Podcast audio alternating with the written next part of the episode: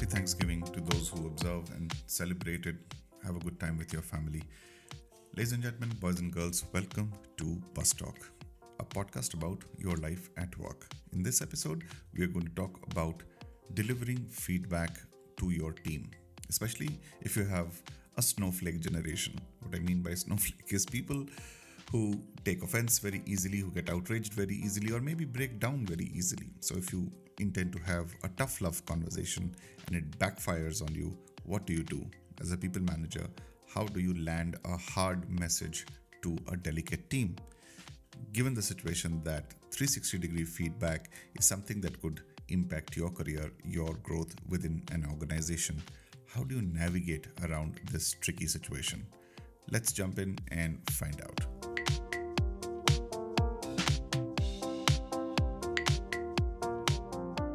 While in the previous conversation, we spoke about a team not taking critical feedback well, but you still had to deliver a tough love conversation, and there were many people. In this episode, we talk about delivering a tough love conversation with an individual contributor in your team. The twist of the story being that person has been around in the role, in the company, organization before you have. As a result, they have networked well. They have spoken to a whole bunch of people, help me, guide me. Call it a smart move, call it a shrewd move, or call it a I'm the victim move. Net of the story is you know for a fact that whatever tough love conversation you give to this person, it is bound to be broadcast to the entire organization, including your seniors, your peers, and your stakeholders and other people. The risk with that is many people will jump in. I love the enthusiasm of some senior management people to jump in and say, hey, this is not how it is done. Let me show you how it is done. I know this person from before you joined. They'd been pretty good. I don't know what happened after you joined. And whole thing blows up. And then, of course, you have our friendly neighborhood HRBP who will gently walk in and say, hey, you want to take it easy on this person? Why are you giving such tough love to them? And so, all of this can completely be misconstrued, misunderstood, and you are bang in the middle of it all. What are the two or three things that you can do so that you not only deliver a tough love conversation with this individual contributor, but also ensure that you get the right productivity output from this person without this person having quit, because that will also push the person in another direction, right? That's not what you want. What you want is to reform this person and put them back on track to productivity. So let's find out. There could be two situations. One, you have recently taken up the role, or two, you've been in the role for a certain while. If you have been in the role for a certain while, the approach is different. But if you've just taken the role, then you have a lot of options and opportunity to set the goal straight and right. So I'll address the one where you've just taken up the role first, and then the more complex one when you're already in the role for a significant period of time. If you're getting started right now, my friend, please document every single thing upfront. Avoid any post-crisis management skill sets. Like I always said, great skill is to walk over Niagara Falls over a tightrope. Intelligence is trying not to do it. So if you're getting started, make sure you share what your plan is, what your thoughts on team culture are, what is accountability, what happens in the absence of the deliverables. Have this conversation upfront, individually as well as collectively with the team. Document that stuff, share it. Not just share it with the team, with those individual members. Also, prepare a summary report in your one-on-one to share with your manager. Share it with your manager. If you have a mentor, share it with your mentor. This is what you did. And probably share it with the HRBP as well. Be careful in all of these counts, because if you expose how you function too much, then you invite that many more questions. And that many more questions might come from people who do not probably understand the dynamics of your business. And that could probably become more complicated instead of simplifying and, oh, this person is always seeking approval. And that's a separate perception that could get triggered. And so you have to be very circumspect and careful, but it is absolutely imperative that you let all of these things know up front. In fact, get a buy-in if required. Have the buy-in of your boss that, you know, I'm trying to do something on these lines. Would you concur? Would you disagree? What could be the potential pitfalls? Have that conversation in your one-on-one with your boss before you address the team. Right? Don't just jump in opening your shirt and say, hey, I'm Superman or Wonder Woman and I will do everything for you. No, first, before you land up playing the strokes at the ground, the story starts in the pavilion. So spend a lot of time in the pavilion, in the thinking room, planning your plan of action, essentially 30, 60, 90 day plan, if you will. Now, assume that this is the easier part, right? The harder part is when you've been in the role for a significant period of time, but the set of people that you're addressing have been longer in the role than you have. And so it is a little more tricky because you've kind of inherited the team. And in some sense, I'm assuming you've missed out setting out these prescriptions. I don't know if I want to call it prescriptions, but guidelines, let's put it that way, or guardrails on the way your expectations are for the team, and then getting a buy-in not just from the team, but from your management as well. If you've missed that, and now you're in a situation where you've missed the forecast or deliverable or deadline, and now you're trying to give a tough love conversation to the team, it's likely not going to sit very well. So how do you begin the journey back to gaining the trust and credibility in the team, and also ensuring that it does not repeat the following quarter and you're in a much better position than what you are currently? Let's find out. 3 things. You can be vulnerable, you can be assertive, or you can be inspirational, depending on how this particular person receives the information. You have to by now know what are the trigger points for this person. Clearly, the person is feeling very defensive at this moment. They're probably blaming themselves. They're probably not even sharing it in their body language, but they might be feeling very distressed that they know they're in for a tough love conversation. So they're already, shut shop, as it were, mentally, and they're not going to be very open to receiving feedback. So first up, you've got to de-escalate. You have to de-escalate the tension in the room. It's business, nothing is personal, and sometimes we all screw up. You could probably share a story where there were a lot of expectations from you from the past and how you missed it and what you did to recover from that point. Sometimes relatability helps. Sometimes having a heart-to-heart conversation instead of a strong, why did you do this kind of a thing, right? So it's important to be relatable because now you're in a private setting. So the person is that much more vulnerable. They're feeling scared that, what if, I get a negative appraisal? I know this manager will take it out on me at a later point. And you might not even do that, but that could be a perception that is getting triggered. And once they exit the room, they might narrate the same incident in a very different flavor to the peer, through their peers or to other people. So you have to be mindful of that. And these are all tricky conversations. So you have to be very articulate about it. Okay, moving on. So you established vulnerability, relatability in the initial part of the conversation. And now it's time to move the conversation forward. So what do? You probably move into inspiration a little bit.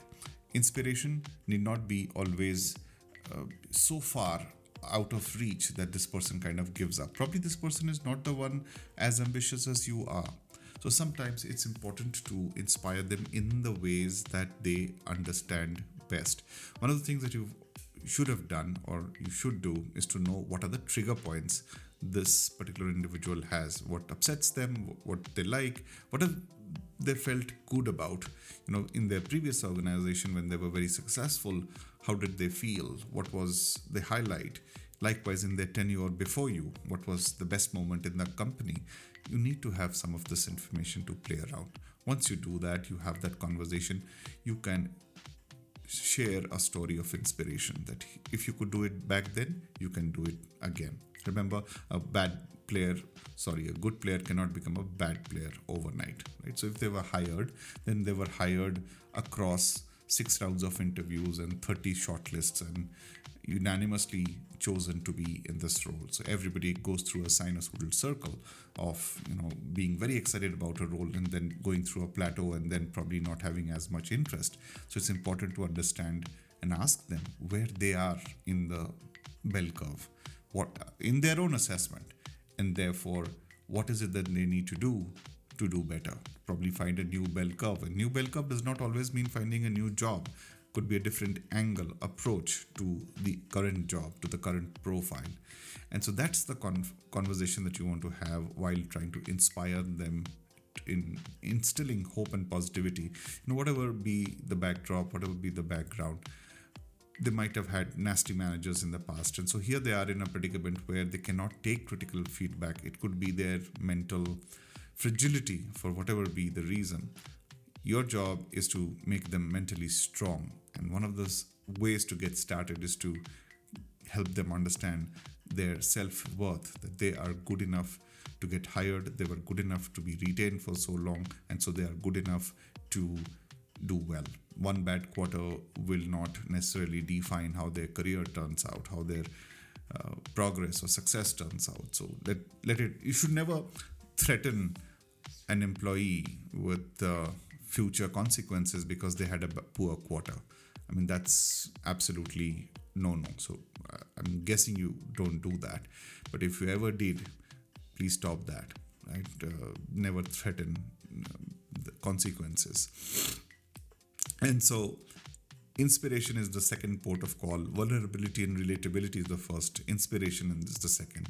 Now, having done that, you also need a bit of assertiveness.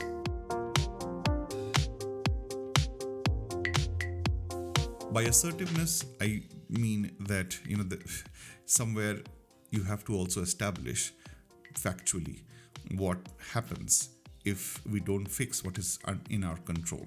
And this is not by way of sarcasm or accusatory or threatening tonality. It's like, it is our business. It's not my alone responsibility or your alone responsibility. It's our responsibility. And so we need to succeed together.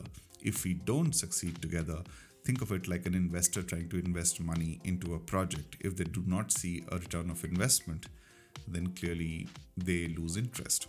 So in this instance, everybody is watching, right? I mean, that's as much as people like to think that, we are sitting in some corner doing something and nobody's really watching the CRM systems and the reports and the sales intelligence teams across ensure that every single data point is highlighted and made aware to the upper echelons of management. So it's important to have assertive conversation where you jot down specific steps towards improvement. And it's not a PIP, it's not an improvement plan.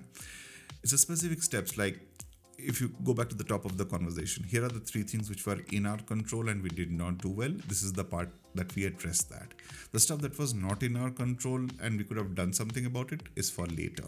For now, what was in your control and we did not. For example, we did not follow up on the quotation. Customer asked for a quotation on Monday, but we responded on Thursday.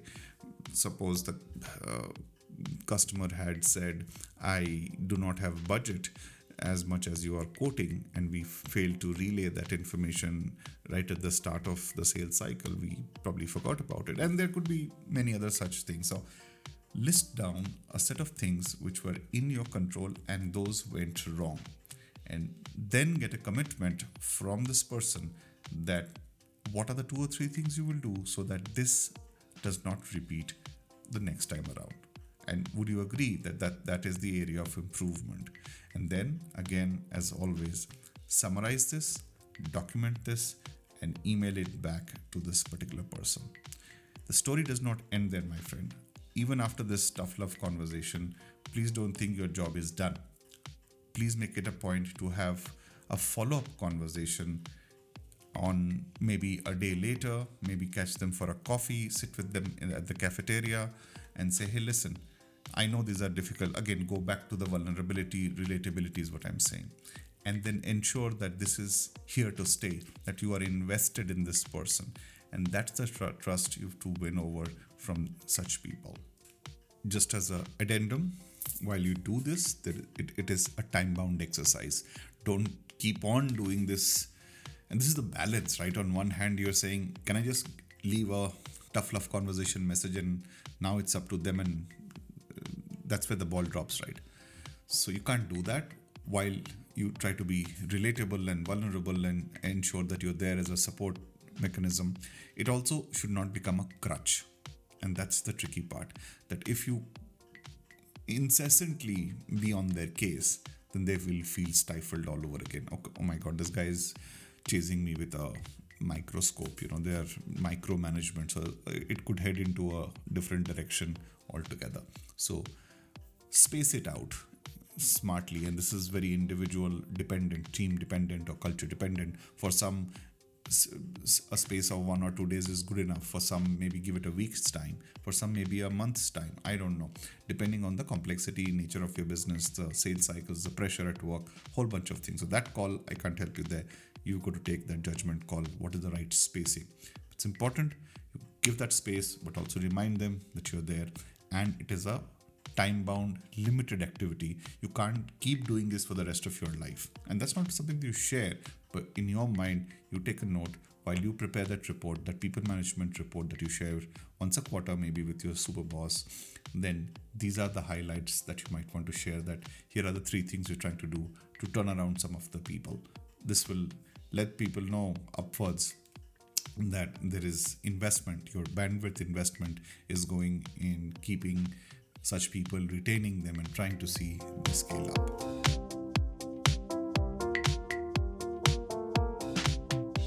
Just to conclude, needless to say, everybody does not respond in the same way. You know, you try this across 10 people, you know, every single one of them will have a different response. For you as a people manager, it is important to know those who are responding well and being responsive. You can work with them more. Those who absolutely shut shop, close down, don't want to talk, don't want to change, get extremely defensive, then that in your mind should be the first step towards documenting their exit.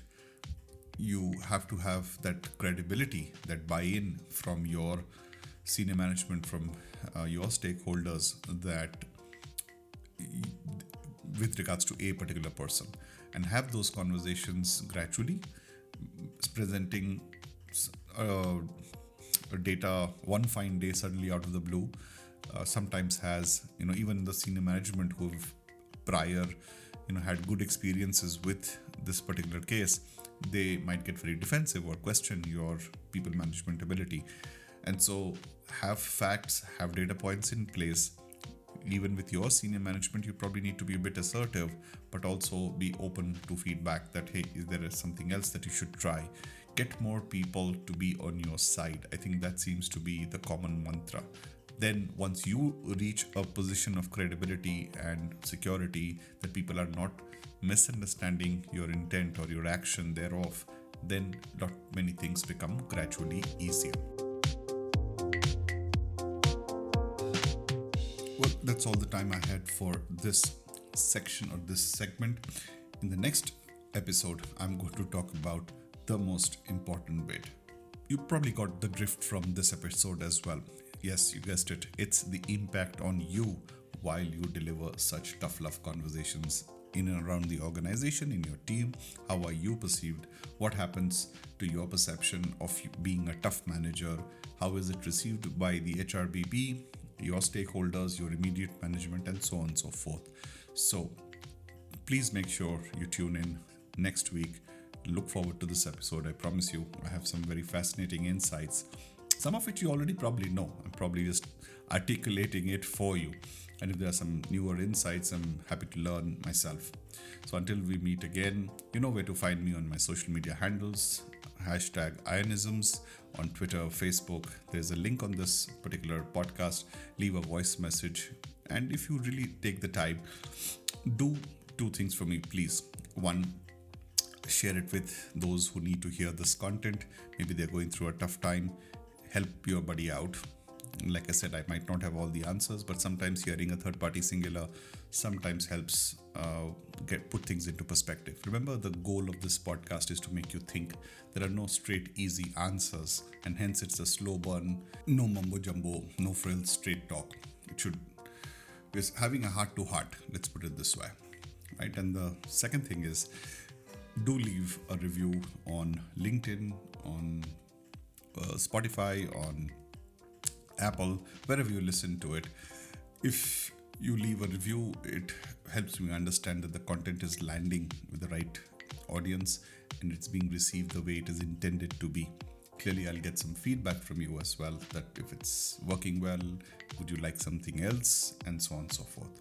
So on that note, I look forward to interacting with you moving forward. I hope you tune back in for the next episode of Bus Talk. Till then, stay well, stay safe, and get your A game to work. This is your host, Ian, and you are listening to Bus Talk. Peace out.